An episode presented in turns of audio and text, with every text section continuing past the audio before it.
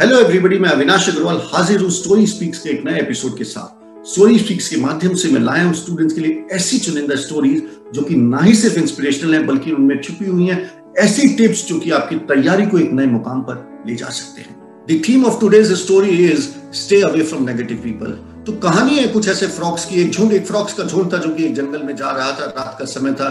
तो अचानक क्या हुआ कि दो फ्रॉक्स एक काफ़ी गहरे गड्ढे में गिर गए। बाकी सारे फ्रॉक्स ने उनको उस गड्ढे के इर्द गिर्द इकट्ठे करने लगे और आपस में एक दूसरे से कहने लगे, अरे, गड्ढा तो बहुत गहरा है, ये फ्रॉक कैसे निकल पाएँगे? इतनी गहराई से नहीं निकल पाएँगे। इनको कोई नहीं बचा पाएगा और कुछ नहीं हो पाएगा। जो दो फ्रॉक्स गड्ढे के अंदर गिरे थे या पिट के अंदर गिरे थे, उनमें से एक फ्रॉक काफ़ी हेल्दी था और दूसरा फ्रॉक थोड़ा सा कमज़ोर था, थोड़ा सा वीक था और थोड़ा सा शायद उम्र में भी छोटा था। दोनों फ्रॉक्स ने जब ऊपर वाले फ्रॉक सारे झुंड बना के खड़े हुए चिल्लाने लगे तो दोनों फ्रॉक्स ने उछलने बाहर निकलने के लिए उछलना जंप लगाने की कोशिश करने लगी। जो बड़ा, जो हेल्दी फ्रॉक था, वो काफ़ी ऊँची जंप लगा रहा था, पर काफ़ी उसकी देर के बाद उसने देखा कि उसकी जंप पर्याप्त नहीं थी सफिशियंट नहीं थी उसको बाहर लाने के लिए।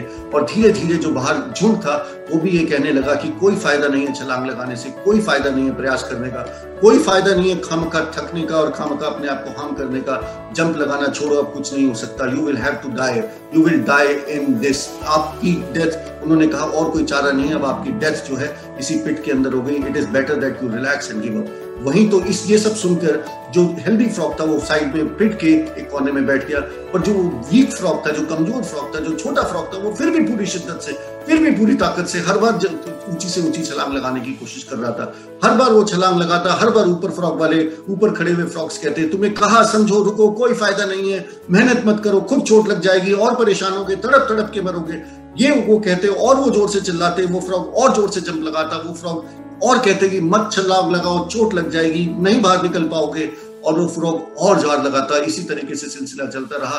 ऊपर वाले फ्रॉक सारे इकट्ठे होके बहुत तेज़ी से चिल्लाने लगे कि मत करो मत करो मत करो। इसको देखकर वो छोटे वाले फ्रॉक ने और पूरी ताकत और और पूरी शिद्दत से छलांग लगाई, और एक ऐसी छलांग उसकी आई जिसमें वो अचानक जो है भगवान की मेहरबानी और अपनी ताकत से जो है कुएँ के बाहर आ गया। जैसे ही वो कुएँ के बाहर आया, सभी फ्रॉक्स ने उसको सराउंड कर लिया और कहा अरे वाह, तुमने तो बहुत अच्छा काम किया, पर फ्रॉग ने कोई रिएक्शन नहीं किया।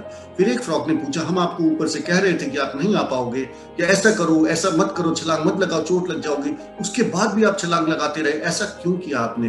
पर उन्होंने देखा, फ्रॉग जो है कुछ भी नहीं बोल रहा था। थोड़ी देर बाद जब वो उस फ्रॉग से और बात करने लगे तो फ्रॉग ने इशारों इशारों में कहा कि वो डेफ है, वो सुन नहीं सकता ही इस डेफ और उसने इशारों इशारों में कहा कि मैं सिर्फ़ बाहर इसलिए आया क्योंकि मुझे लगा कि आप सब लोग मुझे पूरी ताकत, पूरी ईमानदारी और पूरे जोश और जज्बे के साथ मोटिवेशन कर रहे हैं।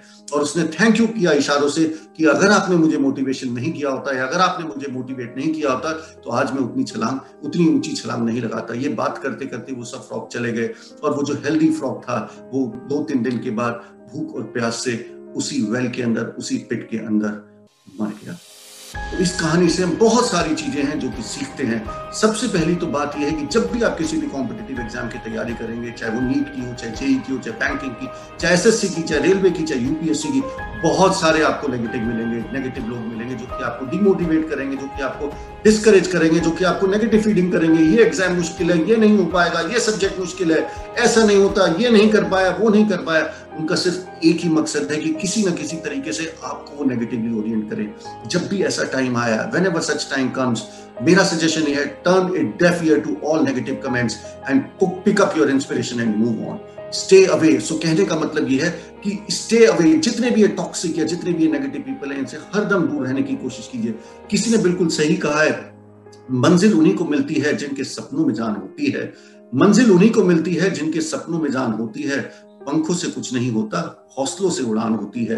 तो वो जो फ्रॉक बाहर निकल के आया था, वो वैसे तो कमज़ोर था, पर उसके हौसले बहुत बुलंद थे। और एक और ध्यान रखिए जो मैं बच्चों को सभी बात कहना चाहता हूँ, अगर प्रॉब्लम आप ही, आप ये प्रॉब्लम, अगर आप कहीं तैयारी के दौरान कोई प्रॉब्लम आती है तो वो आपकी प्रॉब्लम है और आप ही को मेहनत करने की और आप ही को उसका सोल्यूशन ढूंढना पड़ेगा। अगर आप उसका सोल्यूशन नहीं ढूंढेंगे तो nobody else will help you except always realize that there is going to be light at the end of the tunnel तो मैं सिर्फ़ आपको ये कहना चाहता हूँ, चाहे लोग आपको कितना ही डिमोटिवेट करें, चाहे लोग आपको कितना ही नेगेटिवली फ़ीड करें do not give up always think of your dreams and ambitions and listen to your own अपने दिल और जहन की बात सुनिए। Listen to your own voice ignore what others have to say and opt for a career that is build entirely on your dreams and not on the belief of the society और अंत में मैं सिर्फ़ यही कहना चाहूँगा ध्यान रखिए life better do not always go to faster and stronger man life better do not always go to the faster and stronger man, but sooner or later, the man who wins is the man who thinks he can, is the man who thinks he can. तो ये थी आज की कहानी। मिलते हैं नए episode में नई कहानी के साथ। और हाँ अगर आप किसी टॉपिक पर कोई कहानी चाहते हैं, या आप अपनी प्रिपरेशन के अंदर कोई प्रॉब्लम या समस्या फेस कर रहे हैं तो कमेंट बॉक्स पर अपनी रिक्वेस्ट भेज सकते हैं। उसको हम अगले एपिसोड में एड्रेस करने की पूरी कोशिश करेंगे। Before I go I would like to tell you about my book topper study